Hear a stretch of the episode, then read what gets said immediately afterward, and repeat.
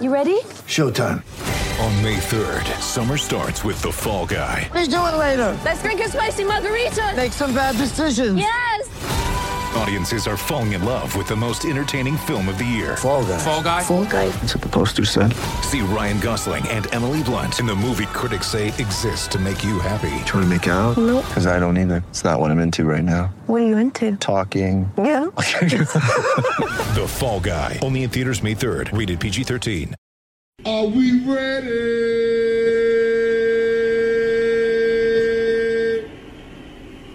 I guess not. TCL is a proud sponsor of the Skor North Studios. TCL, America's fastest growing TV brand. It's Mackey and Judd with Rami. With Rami.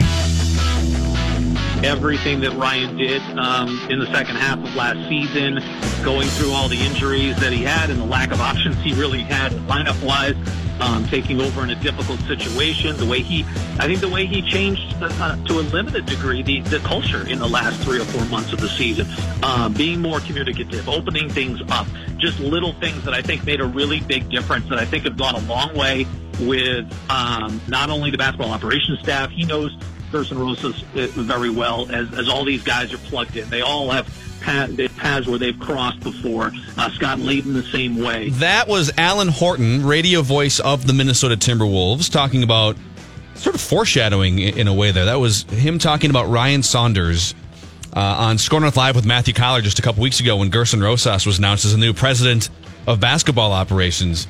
And uh, this is Mackey and Judd with Rami on the all new Skor North. Judd is doing God knows what, Rami, in Las Vegas this And I week. was I forgot he wasn't here today. I was really looking forward to rubbing into him into his face the results of my Twitter poll yesterday. Say which- that again? wh- I, I was looking forward to rubbing into his face There the we go. results of my Twitter poll yesterday about John Wick and uh, and Point Break. He said Point Break is a better movie. I said John Wick, and John Wick is by far a better movie. well, fifty-seven percent of people would disagree with you, Jonathan Harrison. So I win, and it is the better movie. What you're saying Point Break I'm is? saying no, I'm saying John Wick. That's what I said. And Jonathan's He saying. said, "Oh, Yeah, you said I said- okay." I, I thought you agree said with you. Point No, no. Break. I'm sorry, John I Wick is misheard you. far You're, better you're movie. just like ready to fight I Judd will- through Jonathan. I, will- I just want to fight somebody over this. Anybody. What did you say? I agree with you, bro. I didn't see part three yet, Jonathan. You see part three yet? Not yet. I want to. I have So not bad. either, but I'm I'm waiting for the airplane because that's how I watch John Wick movies. When's your next trip?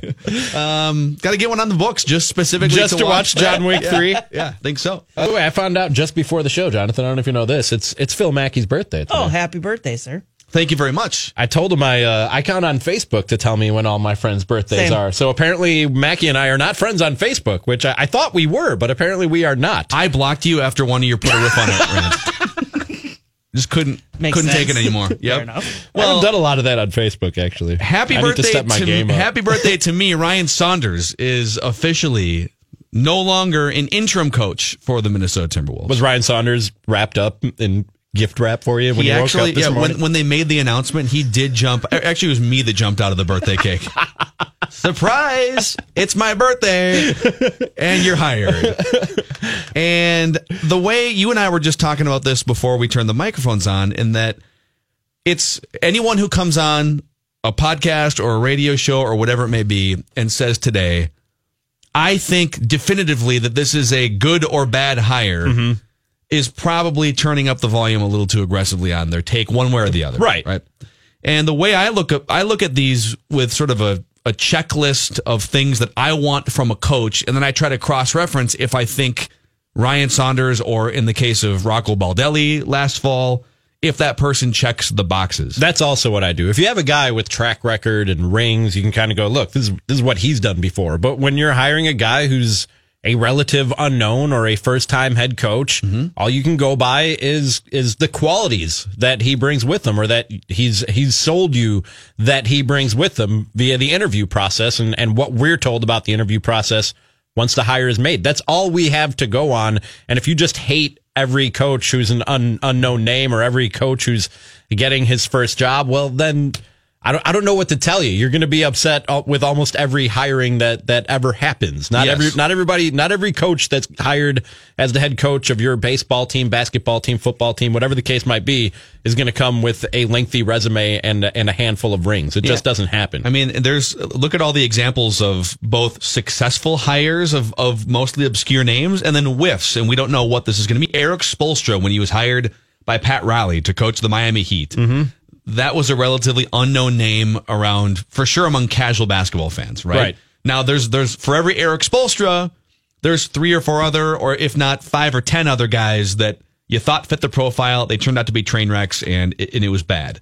If Ryan Saunders' last name wasn't Saunders, is he getting this position as the youngest coach in the NBA? Almost certainly no, but I don't think he has to apologize for that. And I'm kind of getting sick of people saying that. Yes, his last name put him in a prime spot and an accelerated spot to get this job. Absolutely. I don't think he would deny that. But it doesn't mean he's not qualified. And here are some of the boxes when I when I put a headline of reasons why Ryan Saunders could be a good hire and the boxes he needs to check. Alan Horton actually used one of the words that I had on my checklist, which is good communicator. He used the word communicative. Tom Thibodeau, this is the way I communicate. I communicate like caveman, and you must listen to me, right? I don't want that in 2019. No, remember when he got hired, he told Glenn Taylor that he hasn't really been good at communicating and developing relationships, but he was going to work on it. Yeah, I'm, gonna- I'm, I'm going to want a little more reassurance next time I hand out like $40 million guaranteed to somebody. I'm going to work on being a human, is what Tom Thibodeau told Glenn Taylor. I'm taking classes how to become an actual better human. So being a good communicator and somebody who not only can communicate down with players, if that's how you so you're you're giving direction and Right. you're giving guidance to players, but who can communicate up to front office or communicate over to business side, the Ethan Casson side, right? You can't just put yourself in a hole and not be communicative with the organization. And Ryan Saunders, even as an assistant coach, was always uh, one of those guys. I, I think it's important to check these boxes too. Good connections with the most important players on the team, Karl-Anthony Towns, Andrew Wiggins, etc.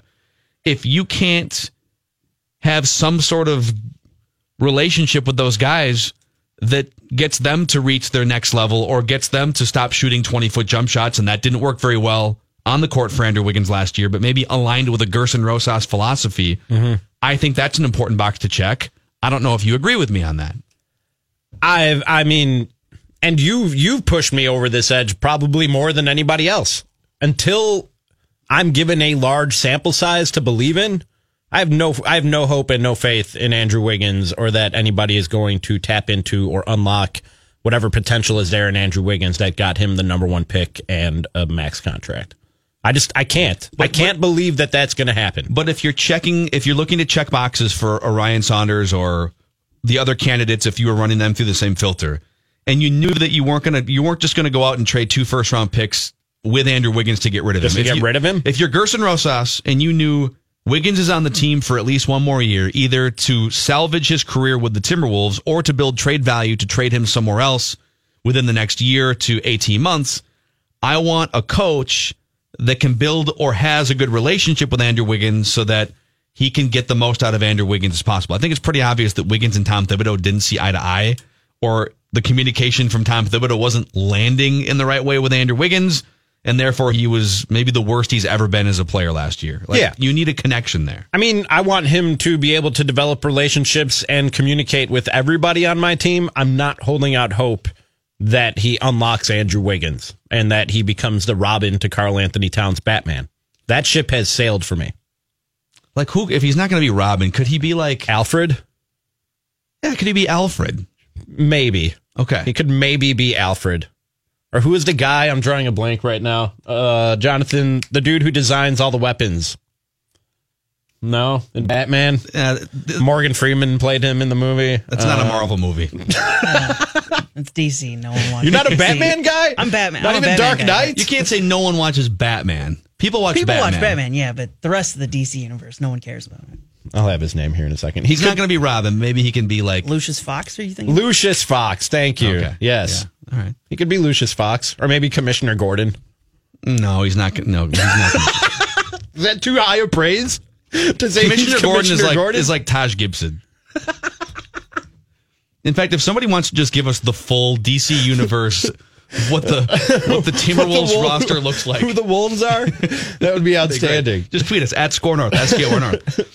Uh, another box. I want, it's 2019, enough long two point jumpers, enough antiquated defensive systems. I need an analytically minded coach who has, who thinks like a front office person would think, right? Who thinks Yes. about how, how does the, how does the, the game work in 2019? How do I apply that to players? And by all accounts, Ryan Saunders, who started in the video room and worked his way up with the Washington Wizards and then with the Minnesota Timberwolves, he has a mind for not only video scouting but also analytics, and I think that's really important. I sometimes the Rockets go over the top, but if you can take Rockets principles, apply them to the Timberwolves from Gerson Rosas down to Ryan Saunders, that's a box I need checked. Sure. Yeah. So far, we are 100% in agreement. Okay.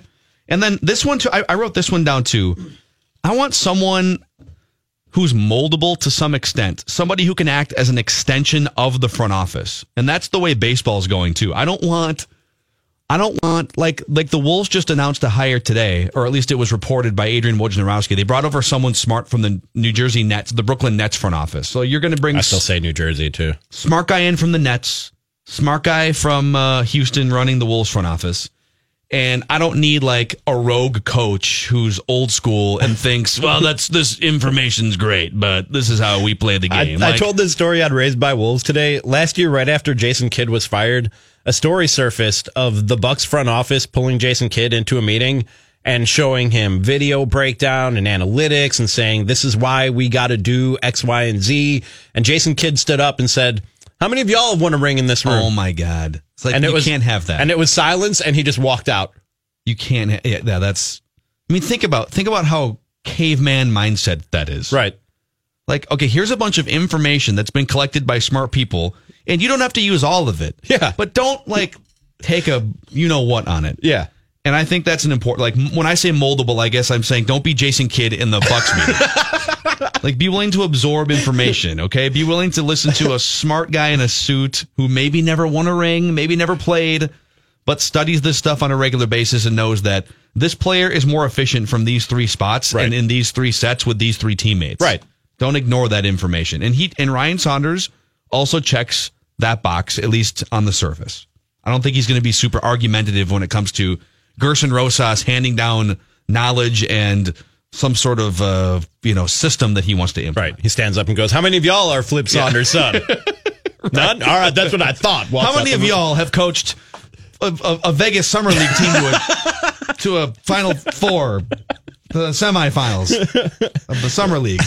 Right. So so far we are on the same we are right. on the same page. He's checking we, we both are looking for the same boxes to be checked on our checklist and and he does so far. So with with with all of those boxes presumably being checked at Yes. least uh, off the outset, Right. I would have to conclude he is a good hire. I don't think he would have been the only good hire. I think if if Dave Joerger wanted to come coach here and was like I I would have said that's a good hire too. I don't think I don't think there was one outcome here.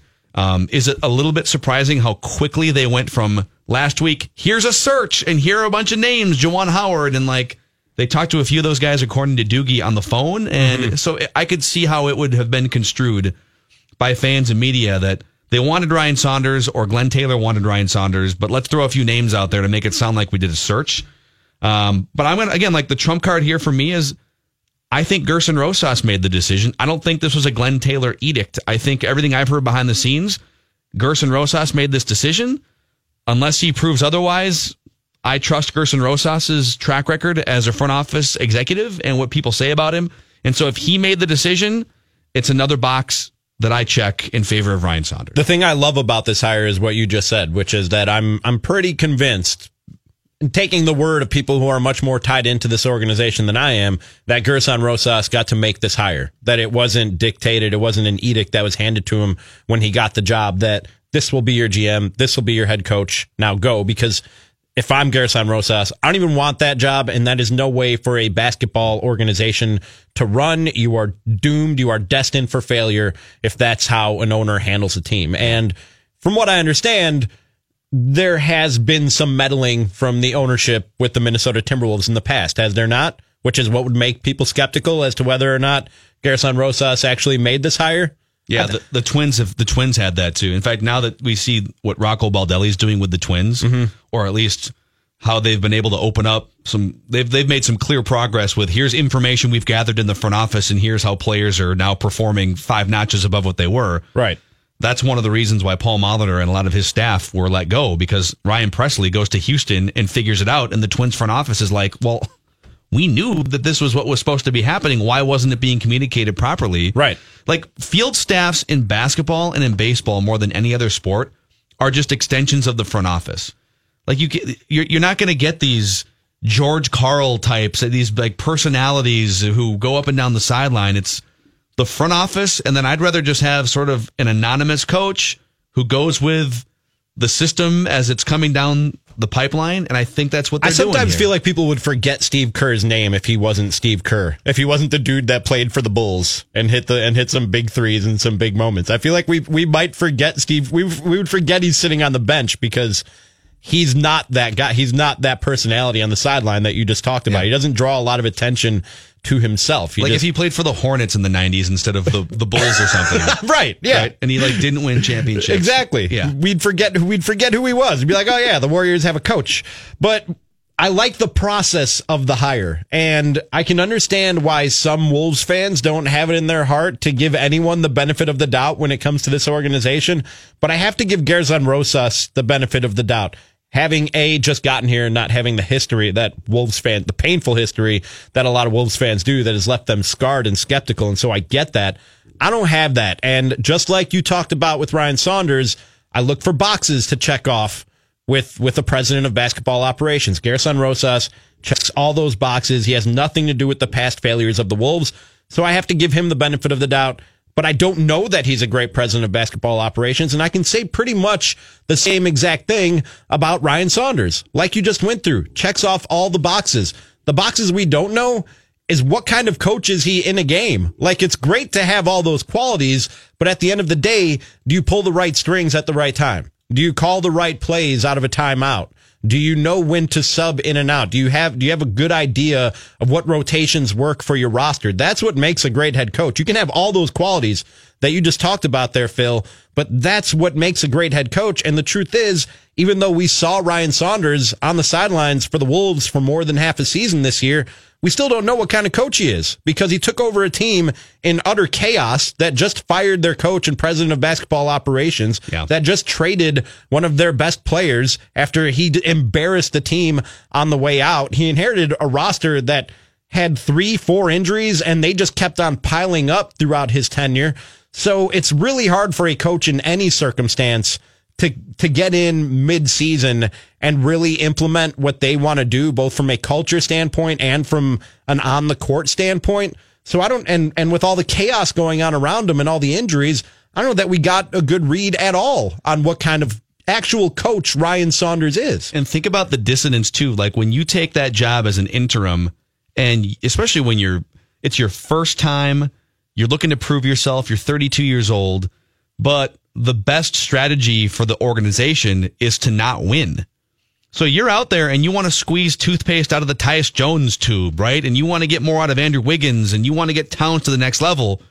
But the franchise is better off if you lose a bunch of games down the stretch and get a higher percentage chance at the lottery. So I felt like like Robert Covington would he have played more games if the Timberwolves were in a different spot? Would he have sat out the second half of the season? I don't think so. You know, would there was other players that that sat out because of injury? I don't think that would have happened. But now he gets a shot, Ryan Saunders, to take over. The interim tag has been ripped off. You can read more from Danny Cunningham at skornorth.com, S-K-O-R north.com, or you can download our handy mobile app on either uh, the, in, in the Apple uh, store or the Google Play store. The mobile app gives you three main things, among others. You can listen live to Skor North programming.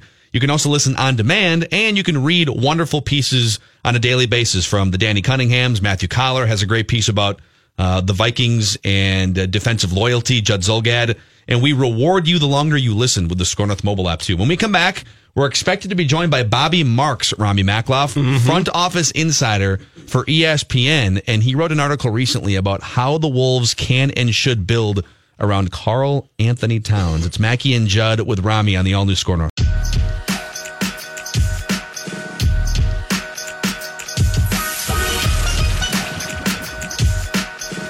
Mackey and Judd with Rami on the all new Skor North and the Skor North mobile app. Ryan Saunders, no longer interim coach of the Timberwolves. He's the full time guy, Rami Makloff. Yes, he is. Read more at skornorth.com. And it's funny because uh, we, we were planning on talking to Bobby Marks today, independent of this news coming down and independent of Magic Johnson going on first take and airing out Lakers' dirty laundry. But I guess lucky for us, Airing dirty laundry. happened. He scorched the earth. He didn't air dirty laundry. So Bobby Marks, front office insider for ESPN. Uh, we love your work, and uh, we we we initially took interest in your article that you posted about a week ago, how to build around Karl-Anthony Towns. And so we'd love to start there with you. Uh, how would you go about, in the best way, building around Karl-Anthony Towns if you're Gerson Rosas here? Well, I think the the first priority is probably going to be the, in the draft as far as what they do with that, you know, with that pick in the uh, in the top 14 there. That's going to be probably the starting point. Um, you know, that starts right there. I mean, I think a lot of it's going to be, you know, almost following the the model that Atlanta has been able to do uh, by, you know, in the previous year with players like Trae Young and John Collins and Taurean Prince. It's important to kind of nail the draft, and that's kind of that's kind of step one. I think it's uh, if I'm Gerson, uh, and I and I said this about you know the guys in Atlanta who took over there, Jeff Weltman and John Hammond. I think the first year is almost going to be almost an audit of the roster. I think you kind of take a you take a step back and you you figure out kind of what you have and you and you go from there because uh, they don't have much flexibility to kind of add in the off season. And I think you you know you're coming into a new situation and you with a new coach, uh, you know that you've uh, you've hired with Ryan and uh, who's who certainly has been there. But I think it, I think you're kind of going to be in a in a kind of in a, in a wait and see mo- mode, at least in, in year one. If you're Gerson Rosas, are you coming in with any hope or expectation that you and your team can finally somehow tap into whatever potential is there in Andrew Wiggins that got him the number one pick and a max contract? Or is that something that if it happens, great, and if it doesn't, well, we have a plan for that too? I, I think you have to. I mean, I really do. I mean, I don't I don't see that that contract movable, guys. I, I really don't. I mean, I think we're starting to get in a day and age where there's not many bad contracts anymore. You know, a lot of those contracts in 2016 are coming off the books, and you know, and I'm not saying that Andrew is you know is you know not tradable, but I don't think you can probably get back a guy who you know can give you 16, 17 points. So. I think you got to take a fresh approach, and I know that's probably sounding redundant and probably not what Timberwolves fans want to hear here, especially for a player that's been there. Uh, what's this year five right now? Um, going into into year six, that you can figure out, you know what you know what is Andrew Wiggins. Um, but yeah, I don't I don't know if uh, if I don't as I said I don't see him movable, and I think you do have to take a fresh approach as far as what you do with Wiggins and and maybe certainly you know things change. I'm not saying it will, but um, you know, it's almost I wrote about it. It's like you know, you almost have to find what the identity of Andrew Wiggins is, and I'm not sure right now what that is. So I, I- told these guys a couple weeks ago. I think if you can even just turn him into like a poor man's Iguodala, who brings a little energy and shoots in the corners, and you know gets in a passing lane once in a while, and maybe he's a fifteen million dollar player instead of a instead of a five million dollar player. Are there any players in the draft around? eh, Let's let's say within trade within trade up range. So maybe maybe they trade with the Hawks, like between. Between eight and eleven, that could be the Robin to Karl-Anthony Towns Batman. I don't know in that, in that range. I think this is maybe if it was last year. I don't think this year is the year that you're going to find find that that number two player at number uh, at number eleven, or even where Atlanta is at eight and ten. I think you'll find some some good players that guys can come in. But I almost look at where where um where Minnesota is at their pick, kind of to teams drafting in the late teens, early twenties in last year's draft. I think that's kind of I think that's how we can we should kind of look at it here. Um, you know, there's certainly some some some nice players. I mean, um, you know, certainly you know Jaxson Hayes from Texas. Um, you know, I don't think DeAndre Hunter will be there from Virginia. There's you know some guards with Darius Garland and Coby White. You know, from North Carolina um, that could trickle down if you want to maybe take a project in Bol Bol. You know, you, it's probably going to be a redshirt year for him to you know sit out some of the year. Um, but those are kind of that's kind of your mixed bag of uh, you know Brandon Clarke from Gonzaga. That's your mixed bag of guys. Nice, nice rotational players, but probably not that number number two guy to play along Karl. What kind of timeline would you say the Wolves and, and Gerson Rosas would be working with before this team is, is back to relevance? Uh, I think you you know you go through this year and you see where you are. I don't know if I want to put them in in that playoff contention, that back end here, but you're basically your roster returns. I think the big thing uh, we forget, and I wrote about it, is that you know we, we we didn't see much of Robert Covington. You know, at least when Ryan took over from, from Thibs. Um, and I want to see Robert Covington healthy. I want to see the Robert Covington that I saw we saw in Philadelphia the last couple of years. That guy that got you know is an All NBA type defensive player uh, player there, and to add him there with uh, you know, with with T, who's you know opted into his contract, and with Andrew and Karl and, and Covington Sarge. I think Sarge needs to have a, a better year than he did. I think Sarge was inconsistent last year compared to what we saw in Philadelphia. I think that's going to be important there too. Um, and then kind of just hitting singles in the draft. But I think you're kind of looking at, as I said, this is a year of kind of taking an audit of the roster. And if you can, you know, if you can get into the playoffs, great. But I don't know if that's kind of the, should be the expectation level. Talking with Bobby Marks, front office insider for ESPN NBA here on Mackey and Judd with Rami on the all new Skor North. Like Phil said, we picked a good day to get you on because the Ryan Saunders news. And then earlier today, I know you heard this, Bobby, but for the convenience of those who have not, this was Magic Johnson earlier today on First Take. Like I said, just scorching the earth of the Los Angeles Lakers. My frustration was you got to let me hire my own people, right? And so, and then again, I don't like when people listen. If you want to elevate yourself, I'm all for that. You want growth in a uh, corporate America or, or or at the Lakers, I'm all for that too. But it's a way to get that right, and it's not talking about the person who's uh, above you. And so, I told him when I'm not having fun, I'm going to leave. What do you make of this this this mess that is the Los Angeles Lakers now, and how do they get it back on track? Because that's one of the NBA greats and a guy who's respected and loved by players across this league, basically saying that the the general manager of the Lakers is not a great guy and a backstabber. oh man, I know. I mean, I, we could go on for hours about this. It basically took a match and threw it into the into the fire and walked out. Uh, but yeah, I mean, I think there's a lot of lessons here. I think the first one is that just because you were a great player does not make you a great executive. And I would have loved Rob Pelinka to open up his jo- his uh, his press conference today when they're trying to introduce their new head coach and say, you know what? Yeah, I did say that about Magic. He didn't come into the office all the time. He didn't work hard. He didn't go out and scout and then kind of leave it at that and kind of go from there because that's all true. I mean, I don't know what backstabbing is when it, when the, the guy who you know is you know th- you know doesn't work hard, and that's that's what was known about um, uh, Magic Johnson throughout the league. He did not work hard. He basically treated it like his Starbucks business, where he maybe came into the office once or twice a week there. So yeah, I, I get it. You know, Rob Pelinka worked for him, and certainly there's a, a code of conduct there. But you know, this this Laker team is in worse shape than it was two years ago. And I know there's LeBron James on that team, but there is damage control 101 going on right now. And you know, I don't know if I'm a free agent. I I don't know if I would want to go there. I, I really don't. I don't know if I'm a Kawhi Leonard or Kevin Durant or Kyrie Irving or one of these marquees. I've even I even talked to agents out in Chicago during a combine, and they they have guys that do not want to send them there that are you know for pick four because of the, the constant chaos with that roster, and if their client is going to be in trade talks all year, and that's that's something I don't know if I could have said about the Lakers five or six years ago. So is how does LeBron's career end then, Bobby Marks? I mean, how does does, does it just end with him on a mediocre, poorly run Lakers team for three years? Is is this just going to be it? I think that's where we're going, guys. I really do. I mean, I think the go- the goal when LeBron signed up there was not was I think he already has his championships, and it was not about championships. It was about everything else that kind of that kind of came with it. And I think that's a lesson, that, you know, a, a, a warning to players that are interested going to New York.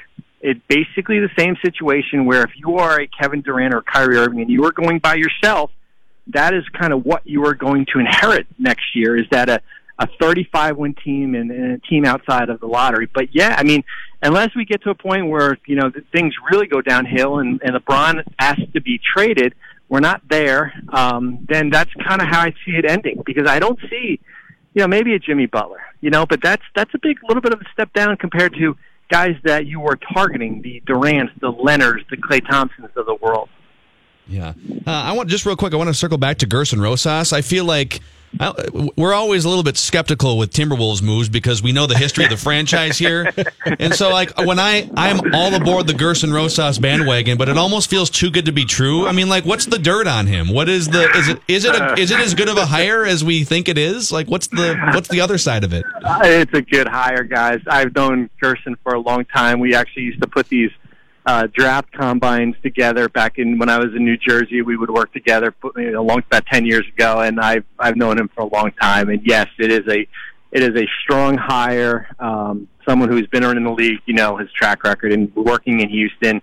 Uh, and I think he will do a great job. I think it's just going to take a little bit of time. I think that's going to be, you know, it's going. I know it's hard for me to tell Timberwolves fans to be patient when you basically only have what one playoff appearance in Yeah. 14, 15 years. So, but I think Gerson brings stability. I like the Ryan Saunders hire just because I hate the, I hate when we have a rotating door of head coach, especially when you have some young players there. For Karl, that would have been you know third his third or fourth head coach in, in, in four years there. So yes, I think uh, Gerson will do a great job. I think he can hang his hat on a scouting background. You know, they just hired a new assistant GM today who is in Brooklyn, who I know, and, and Gianluca, who you know certainly is well uh, well established also. So I think I think things are trending in the right direction if you're uh, if you're a fan of the Timberwolves. All right, I was going to ask you about Ryan Saunders, but you already told us you like that hire, and I love drama and chaos. Let's bring it back to the Lakers for one more question, real quick, Bobby Marks. Before the whole Magic Johnson thing popped off, there was there, there were people saying that the Lakers should try and trade LeBron James this year, and I rolled my eyes all the way into the back of my head when they said that, Bobby. But with what you just laid out, one of the best players in the history of this game, seemingly sentenced to finishing his career with a mediocre, dysfunctional basketball team. Do you think that's at all a possibility that the Lakers explore that maybe LeBron asks for? I don't think it's. I don't think right now. And it's funny, you know, during a game during the year, I think Jeff Van Gundy said it, and I kind of piggybacked on him about LeBron, where you know, I think he said basically everybody on on this team should be on, you know, on the table, or they're not untouchable. And I and I said that, yeah, I mean, you're you're not you're not you're not a playoff team, and you're you know we're we're uncertain here. And I basically got it was like hate mail coming from Laker fans, you know, like how dare I say that? And I and I say that because he doesn't have a no trade clause for the first time in his career. Uh, he's got probably one of the most valuable contracts. You have him for two years, at a minimum two years, maybe three years, based on that player option here. And I think teams would move heaven and earth, not every team, to go out and get a LeBron James here. So if you are not going to be a playoff team and you are going to be content winning 40 to 42 games, what is the best interest of the Lakers? What is the best interest three or four years from now? Not not just two years. And I'm not I'm not saying there's a for sale sign come the night of the draft, but I think I think we got to play wait and see when we get into the regular season. If things start to slide here, that that that James eventually does become available just because of that uncertainty. That is Bobby Marks, front office insider for ESPN. Great insights on just all the things that are happening both with the Timberwolves and around the NBA today. We appreciate it, and uh, we'll probably talk to you sometime down the road here. Thank you. Thanks, guys. Thanks, Bobby. All right, that was that was great insight there. That was amazing. We like Jonathan booked him at the end of the week last week when oh we saw an article like oh how can the Wolves build around Karl-Anthony Towns? That's Right. really interesting insight. Right. And then Ryan Saunders gets the interim tag ripped off, and Magic Johnson lights Los Angeles on fire.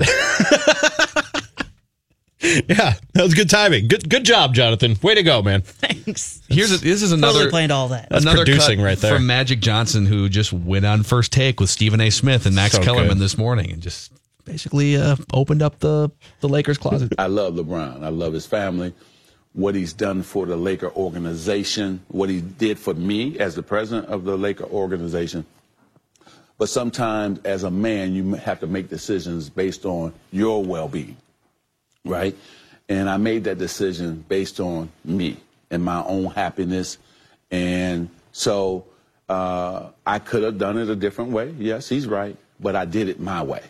And that doesn't take anything away from our relationship or how I feel about LeBron. But sometimes, as a man or a woman, you got to make decisions based on your own happiness. And sometimes you just got to go out and do your thing. And that's what I did. Oh, Amazing. man. Can you imagine? I mean, look, people aren't going to feel bad for LeBron James, but he signed there, and Magic Johnson was one of the reasons he signed there. But if you look at Magic's track record in anything other than playing basketball, It's not been good. he's mostly an absentee He's a good businessman. He's got a bunch of Starbucks and movie theaters around the country that I understand are very lucrative. Well, he's a good businessman in that he chooses businesses to put money into wisely. Right. But he's not like I mean, isn't that what a day to day operations guy, No. good businessman. No. He's not misspelling your name on your Starbucks cup. Are you sure? Are we sure? That would be amazing. That'd be legendary. Here you go, Ronnie. oh man, we might at some point need to check in with Judd in Vegas. We might need to do like a daily. Can we just have him leave like a voicemail, with voicemail? us once a day? that? I think we I think he should be we should be able to pull that off, right? Because before he went, he said, "I'm not really a Vegas guy, but I'm you not a Vegas guy going." either. What do you mean by that, though? Like I'm not I don't I don't really like to gamble. Um I don't drink that much. Like I, le- I I I enjoy a drink just because I like the taste of a drink sometimes, but like partying and drinking hard and going that's not really like I'll do that once every 2 or 3 months maybe. Do you like Celine Dion? No, I can't stand Why? Celine What Dion. is wrong with you people? I you don't like the Blue Man Group? I really don't like. I've I've looked at like the attractions in Vegas, and I'm like, I would do. I would have nothing to do in this place. I would have nothing to do there. It's good for like three or four days. And this comes from a guy who was born there, so I should like to go back there. It's good for about three or four days, and then you get home. How old were you? Were you old enough to remember Vegas? No, uh, we moved. We moved here when I was three. Okay. Yeah, that's what Jed's from Los Angeles originally. Your parents He's left three now. Vegas to move to the middle my of mom, Minnesota. My mom describes it as wanting her kids to graduate high school because it's like a fifty percent dropout rate there. Really? Yeah, they're all When professional blackjack sense. players. Yeah, well, when sense. you can make like twenty bucks an hour just flipping a sign, yeah. Why would you go to high school? Uh, we also have, speaking of Gerson Rosas, he made an appearance on the Adrian Wojnarowski podcast and said some things about the future of Karl-Anthony Towns we can get to. Cram session coming up at 5 o'clock. It's Mackey and Judd with Rami on the all new Skor North and Skor North mobile app. Luther Brookdale Toyota is here to help our bad alignment and tire problems caused by potholes. That's why they have a full time dedicated tire specialist on staff now. You can bring your vehicle in for a quick check and make sure your alignment is good and that you're safe on the roads this spring and upcoming summer here. If you're thinking about a new vehicle, and I know that's where I'm at right now, I keep procrastinating, but uh, I've got to get into. Um, so my lease expires at the end of the month here, and so I'm trying to figure out: do I want to get into one of those 2019 Rav fours? You're gonna lease or buy? I've been leasing for a number of years Yeah. here because I just love every two or three years the technology upgrades, Right. The safety features keep me feeling like I'm not gonna, you know, have something terrible happen, Right. So I'm probably gonna lease again, Okay. but I could have my arm twisted. All right. Yeah. They You don't want twi- you want to go in with me? But they don't twist arms over there, do they? no, they're professionals. It's a pleasant buying experience. It is the That's most right. pleasant buying experience you're going to find in the Twin Cities on the corner of 694 and Brooklyn Boulevard. LutherBrookdaleToyota.com. Zulgad here, and you know I often talk about my frustrations with the local sports teams, right? Perhaps it's a team in downtown Minneapolis that's doing something that's frustrating me, or in uh, downtown St. Paul. But let me tell you about a team that won't let you down, that's going to leave you extremely satisfied with the work they do. Those are the folks at CertaPro Painters. I'm thrilled by the job they recently did at my house, making our guest room and bath look like new. Two words come to mind, professional and thorough. And I don't want to forget the attention to detail that was shown by those folks again at CertaPro Painters. And now, guess what? It's your turn to contact CertaPro Painters and feel the same satisfaction that I did. Maybe you need a room or two painted, or perhaps you need exterior work done on your home this spring or summer. It helps that each CertaPro Painters business independently owned and operated, so it's right here in your community. I urge you to schedule your free estimate online at CertaPro.com or by calling 800 GO CERTA. Secure your spot now at CertaPro Painters spring painting schedule because slots are filling up fast. Find out for yourself the type of quality you get from CertaPro Painters. Again, get your free estimate online at CertaPro.com or by calling 800 GO CERTA. That's Certa with a C. CertaPro Painters. We do painting and you do life.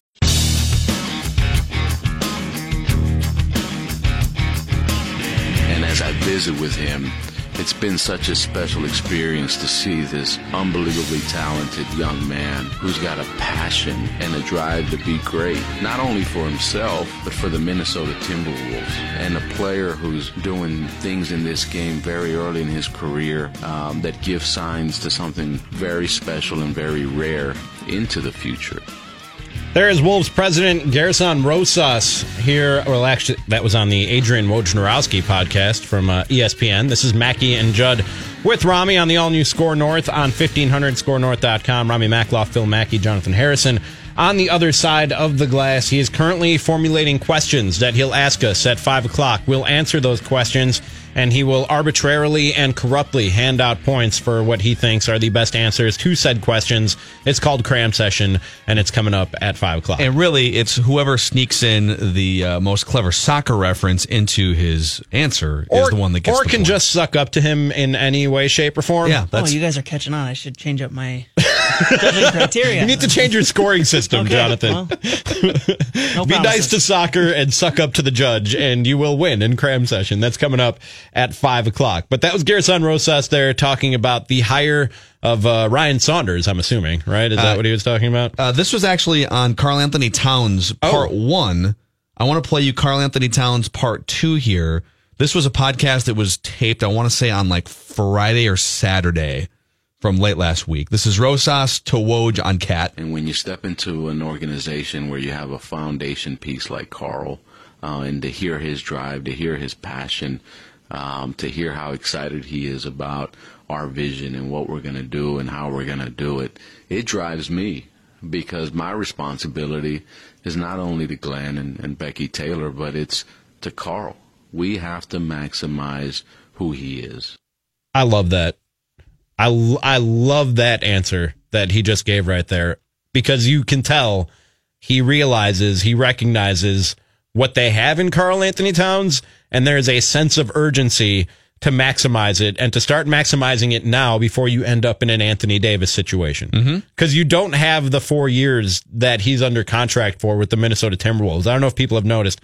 That's not how the NBA works anymore.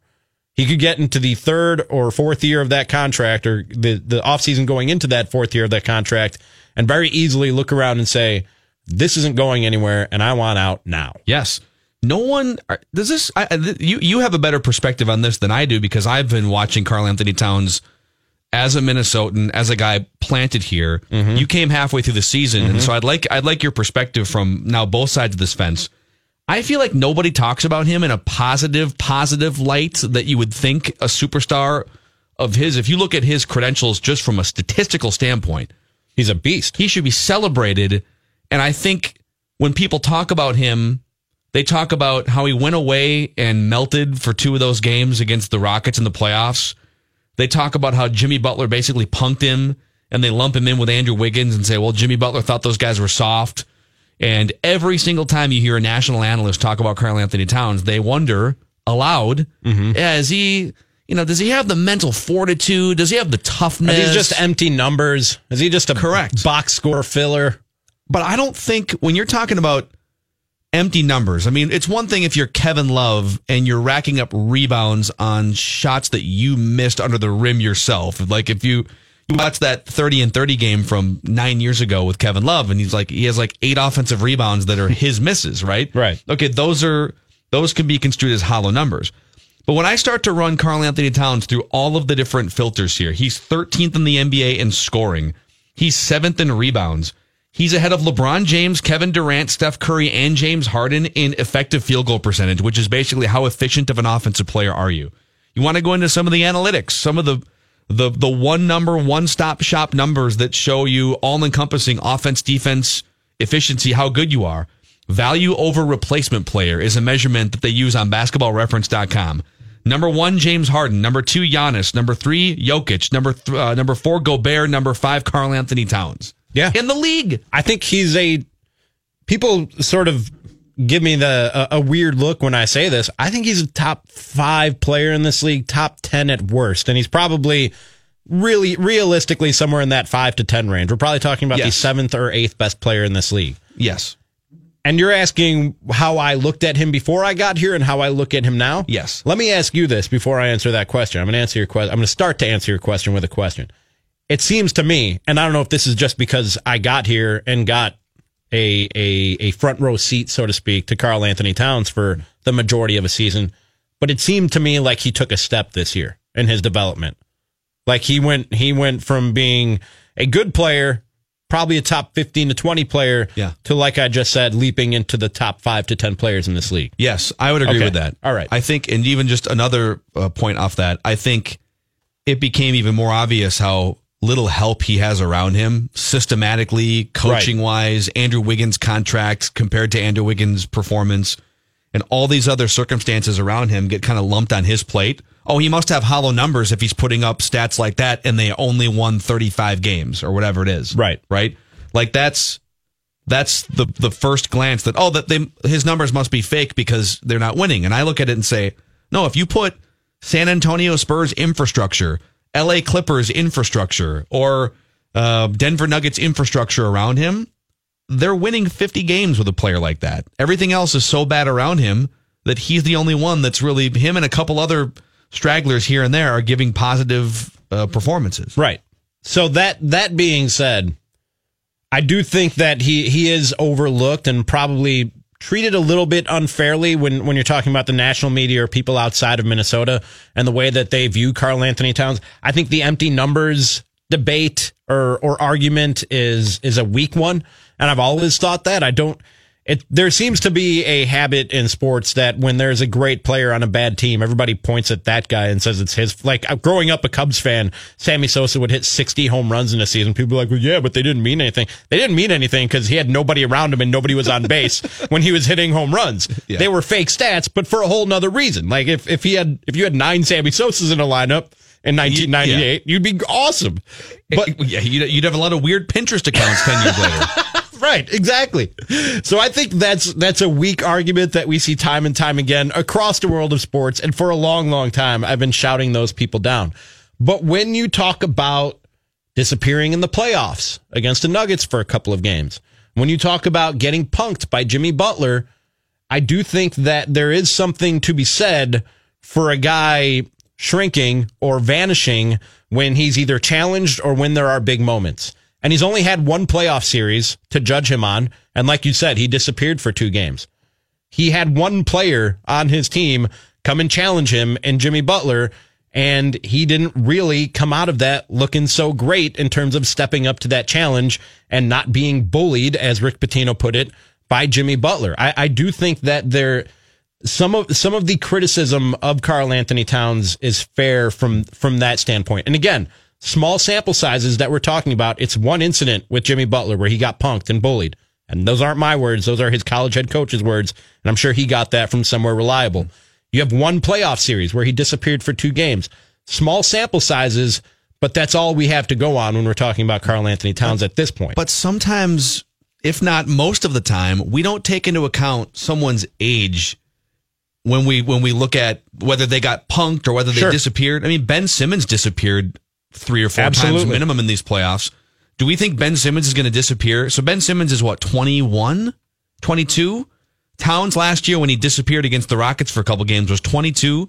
Do we think Ben Simmons is going to disappear in five years when he's 27 years old and, and running the Eastern Conference with injured Joel Embiid probably on some other team? Like sometimes when a guy should be a junior or a senior in college and he's playing against grown men with playoff cred and maybe 50 to 100 playoff games racked up, right? Like it's okay to disappear when you're 22 and you haven't been You have to learn to win. Yeah. Sure. I mean, like we, we hammer these guys. Sometimes we say, well, if you disappeared when you're 22 years old, that's a referendum on what the rest of your career is going to be like. If you're disappearing when you're 26, 27 years old and you've been into playoff series before, all right, that's a huge red flag. That's a huge problem.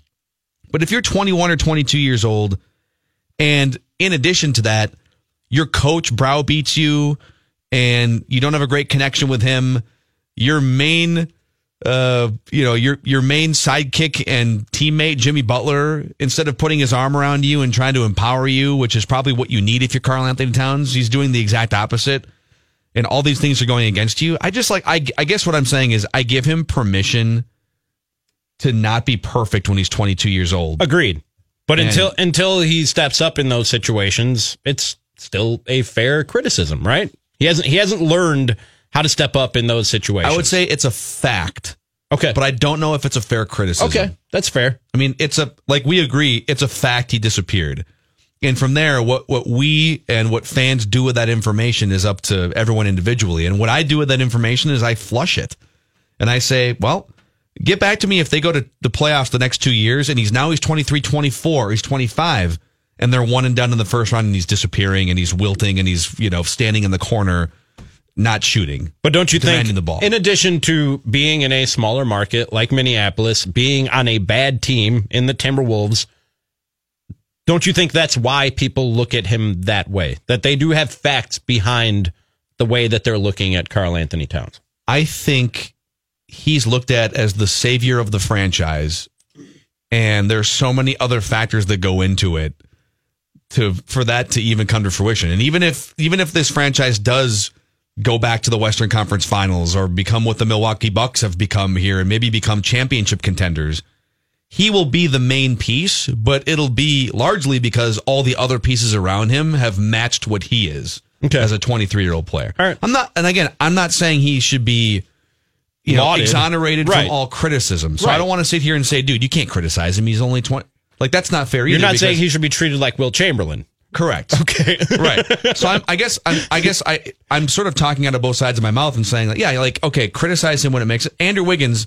One of the main criticisms I had of the Andrew Wiggins defenders was, well, when is it okay to criticize a guy who takes terrible shots, can't dribble, and shows no interest for you know 50 out of the 82 games? I don't care if he's 19 or 25. He's he's sleepwalking. Mm-hmm. At least Towns isn't sleepwalking. And we, when he disappeared against the Rockets, it wasn't it wasn't Andrew Wiggins sleepwalking. It was like he didn't know how to engage in a big moment. And I think you learn that as you get into more big The pressure might have gotten the best of him. Could have. And I'm and that's fine. Yeah. It doesn't mean it's going to be that way when he's 25. I agree. That's something that you need to learn. But until he learns, he won't prove those people wrong necessarily. You're you're saying they're not right, and I'm telling you that's one way to look at it.